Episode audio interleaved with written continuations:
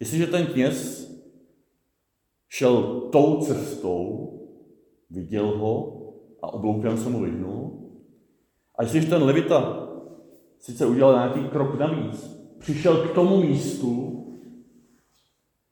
viděl, co se děje a stejně se mu vyhnul, tak tady Samařan,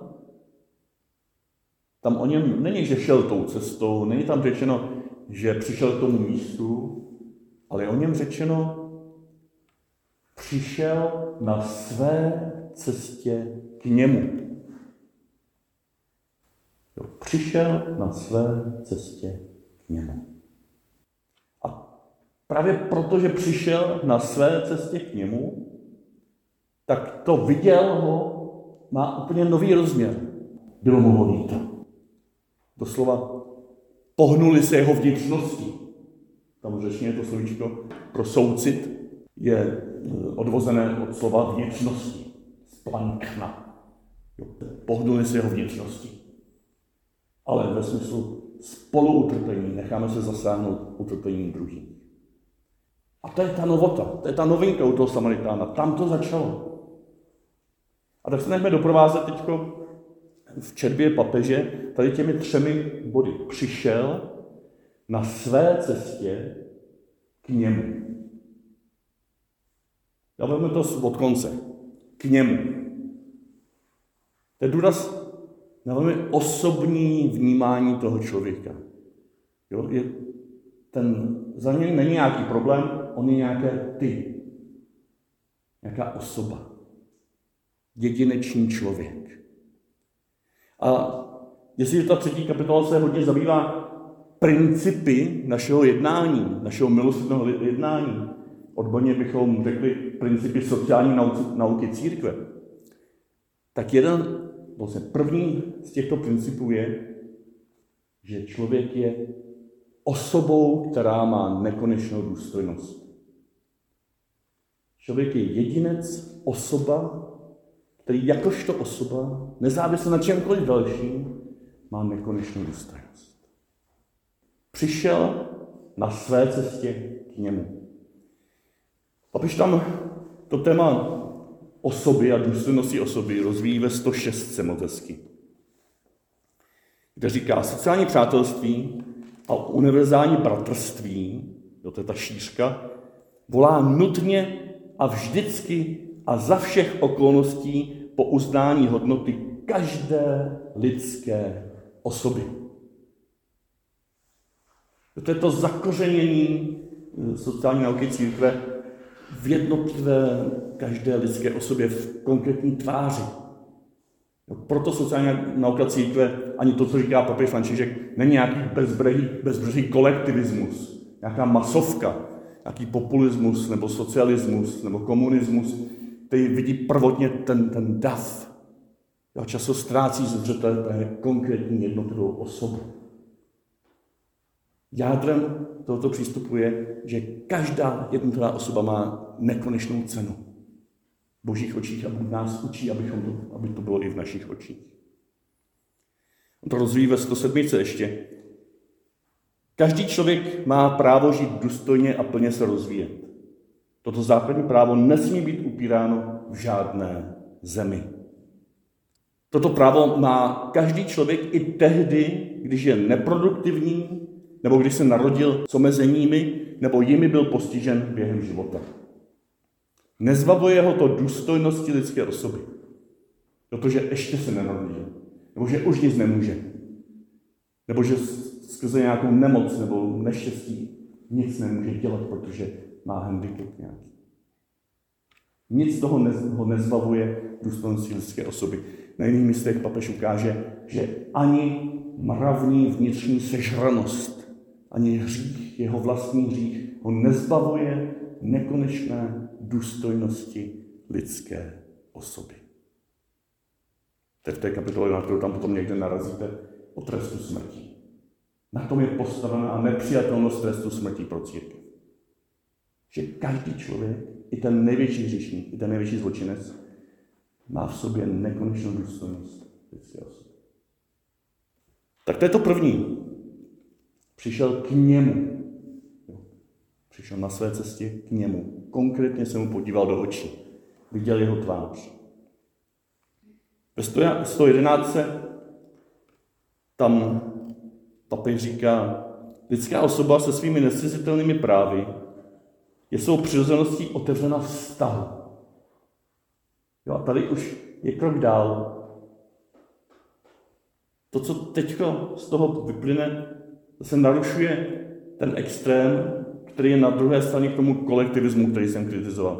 A to je extrémní individualismus. Když jsem teď zdorozdil lidskou osobu, tak někdo by mohl říct, jo, to si náš, jo, to si náš, náš extrémních liberálů, který dáváme důraz, že ta nejvyšší hodnota je lidská svoboda. Svoboda lidského individua. A to tady skoro jako nic jiného neexistuje. Jo, ale papež tady říká, a vůbec křesťanská antropologie pojetí člověka říká, že lidská osoba je ve své přirozenosti otevřena vztahu. Jo, je vztahová, nemůže jinak než být vztahová. K tomu tím ještě za chvilku skončíme.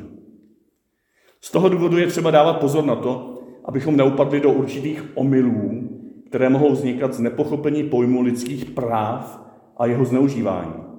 Dnes existuje tendence ke stále rozsáhlejšímu vymáhání individuálních práv.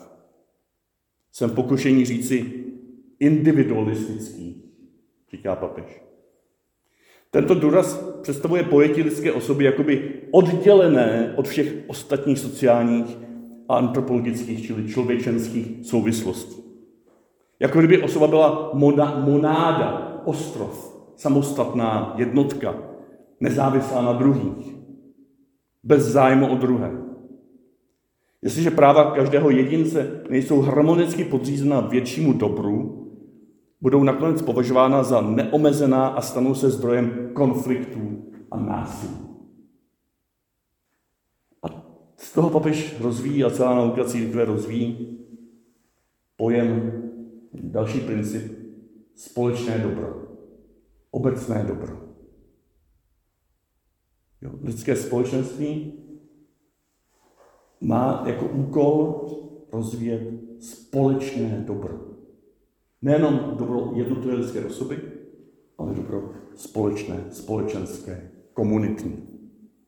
Já si řeknu společné, společenské, komunitní, tak takový ti extrémní liberálové řeknou, jo, to jsou ty komunisti, jo, papež je komunista a když komunista, tak jsme neomarxista. A jakýkoliv, jakákoliv zmínka tady o těch hodnotách, tak tady u těch pseudokonzervativních lidí jako vyskočí tam čertíček a říká, jo, vy jste ti neomarxisti. A když nadávají takhle papeži, tak tím svých budou takhle nadávat třeba pirátům nebo já někomu všemu. Obecné dobro. Chcete-li, přečtěte si o tom kapitolky 112, 13, 14, 15. Mluví o solidaritě ve 114. jako sociálním postoji a zodpovědnosti těch, kdo jsou odpovědní za vzdělání a výchovu. Solidarita roste zevnitř. To nemůže být přikázáno. Nemůže být jenom vymáháno zákony. Roste zevnitř z výchovy a ze vzdělanosti. Je tam hezká spojitost mezi solidaritou a spolehlivostí. Jo? Solidární, solidus, spolehlivé. V latině je tam ta propojka. Jestli je někdo solidární, tak tím taky vytváří určitou spolehlivost společnosti. Jo, společnosti, která je spolehlivá, pevná na vnitřní vazby, které se hned tak nerozpadnou do nějakých konfliktů mezi individuálními svobodami. A pak tento důraz potom vrcholí vlastně ve 118 a dál až do konce celé kapitole tématu sociální funkce soukromého vlastnictví.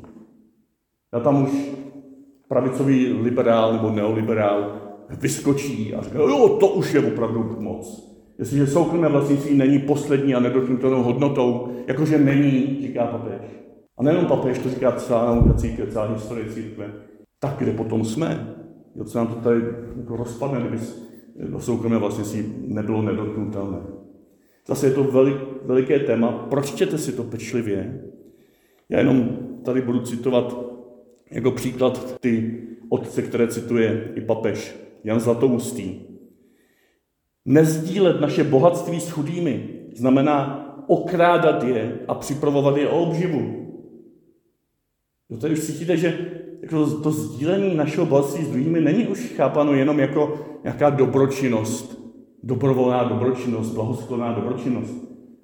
Je už chápana jako povinnost, jako spravedlnost, něco, co je postavené na spravedlnosti, ne na, na dobročinnosti, jak se mi zlíbí. A nebo řehos veliký, když něco rozdělujeme potřebným, nedáváme jim to, co je naše, ale vracíme jim to, co patří jim. Já tady potom už to plyne, že právo na soukromé vlastnictví je vždy a musí být vždy ve funkci služby obecnému dobru. A jak vidíme teď na, nakonec, on to není v konfliktu mezi tím principem osoby a obecného dobra. Jestli je vidíme osobu jako něco zvláštního, samostatného, tak když zdůrazním obecné dobro a dokonce mi někdo řekne, že to, co mě patří, vlastně patří všem, tam na jiném místě říká papež, že vlastně ti, kteří mají nějaký majetek, tak vlastně nejsou jeho vlastníci, ale správci. No my jsme správci božího stvoření, které bylo darováno všem. Ale zase ne tak komunisticky, že to můžeme rozdělit, jak chceme. To není tak jednoduché. Ale ten princip je, že jsme správci božích darů. A jestliže pochopíme osobu, lidskou osobu, jako někoho, kdo se může rozvíjet na své cestě, a teď jsme už uprostřed.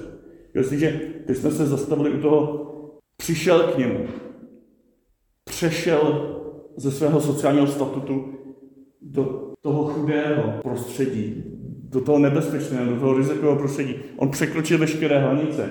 On propojil tyto dva světy. On byl solidární. On začal vidět společné dobro. On vnímal, že to, co mu patří, mu vlastně nepatří, ale dává ho tomu zbytému. Takže jsme viděli, že on přišel k němu, teda osoba, to, že vůbec vyšel a přišel, překročil hranice svého světa, to je ta solidarita, solidárnost, společné vlastnictví. A teď mezi tím to spojuje na své cestě. A to je vrchol toho, co jsem vyčetl z té kapitoly. Já jsem to objevil až teprve nedávno. A došlo mi, že vlastně teprve, když se vracíme takhle zezadu až počátkům té kapitoly, k prvním odstavcům té kapitoly, tak tam je klíč k tomu všemu. Tam je klíč, který nám pomůže propojit toto pro mnohé politiky nepropojitelné solidárno a osobní svobodu. A to je číslo 87 až 95. To je začátek té kapitoly. V té 95. Láska nás také pobízí k univerzálnímu společenství. Nikdo nemůže zrát nebo dosáhnout naplnění, jestliže se straní druhých. Láska svou povahou volá k růstu v otevřenosti a ve schopnosti přijímat druhé v nikdy nekončícím dobrodružství.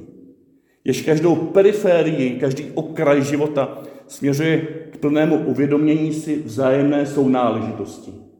Že Ježíš nám řekl, vy všichni jste bratři. Fratelli O co mi jde? Na své cestě, ta moje cesta, ta naše cesta, ta přirozená cesta každé lidské osoby je cestou otevřenosti, překračování a vycházení ven k druhým. Tím jsme naplno osobou. Bez toho nejsme osobou, bez toho nejsme člověkem. Bez toho nena, neprožijeme naplnění, neprožijeme štěstí, neprožijeme radost. Jestli se izolujeme, tak umíráme, říká papež na jiném místě. A to je ta radostná zvěst té kapitoly. Solidarita s druhými není jenom dobročinnost, ale není to ani jenom povinnost na základě spravedlnosti. Solidarita s druhými, otevřenost vůči druhým, překračování hranic vlastního ega a vycházení vstříc každému kolem nás je hlubokou podstatou našeho lidství, kterou když rozvíjíme, tak jsme šťastní. Tak takovým velkým obloukem se dostáváme k tomu, že od naší blahosklonnosti, že z hůry někomu pomáháme, přes naší povinnost, že na té spravedlnosti uznáme, že to je taky jeho, jsme došli k tomu, že nám dojde, že to je vlastně taky pro nás, když někomu vycházíme vstříc. Že to je vlastně sobecký, když někomu pomáháme. Protože tím jsme šťastní.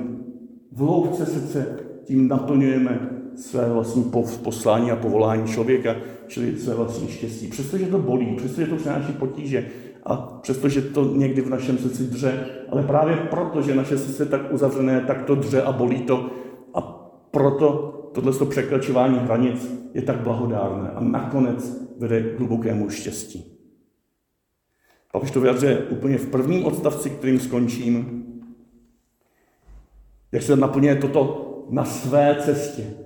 Takže to není nějaká jiná cesta, nějaká povinná cesta, nějaká cesta, kterou si on teď nějak vymyslel, protože je nějakou povinnost ze svého náboženství. Je to jeho cesta, jeho cesta zrání. A papež tomu říká, lidé jsou tak stvoření, že nemohou žít, rozvíjet se a dojít naplnění jinak, než jen v opravdovém darování sebe samého.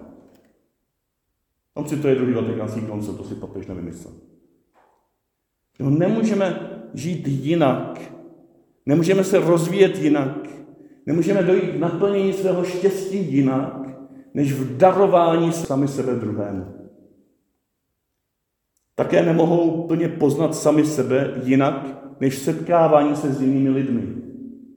Takže naplnění, poznání sami sebe se sebou komunikují doopravdy jenom natolik, nakolik komunikují s druhými. Proto nikdo nemůže zakoušet pravou hodnotu života bez vztahu s druhými, aniž miluje skutečné tváře. A to se všechno propojuje ta konkrétní tvář, ta konkrétní osoba, ta nekonečná důstojnost toho zbytého ležícího za okrajem cesty, mě motivuje, vede, zve, abych překročil své hranice, abych překonal svou uzavřenost, svůj strach, abych se sdílel o to, co mám, abych mu to dal k dispozici a tímto praktickým pohledem do jeho tváře, ošetřováním jeho ran, prožívám své vlastní naplnění.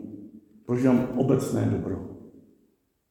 Zase vám do této společnosti něco, po čem tak toužíme a co si nevyrobíme zvolení těch nejlepších a nej, nejefektivnějších politiků. To je dobře, když zvolíme ty, kteří to aspoň trošku takhle myslí, jak o tom teď mluvíme. Ale když my to nebudeme žít, tak ta volba je na Když my nebudeme tvořit v základu, v těch nejkonkrétnějších vztazích, to, o čem tady to uvažujeme, tak se v tom parlamentu můžou uhlasovat a stejně to bude k ničemu. A to je ta radostná zvěst, že když se nám nepodaří zvolit ty nejlepší, když tam třeba ty nejlepší ani nebudou, tak můžeme dělat hrozně moc tím, že my toto budeme žít v našich vlastních vztazích. Ježíš, jdi a jednej také tak.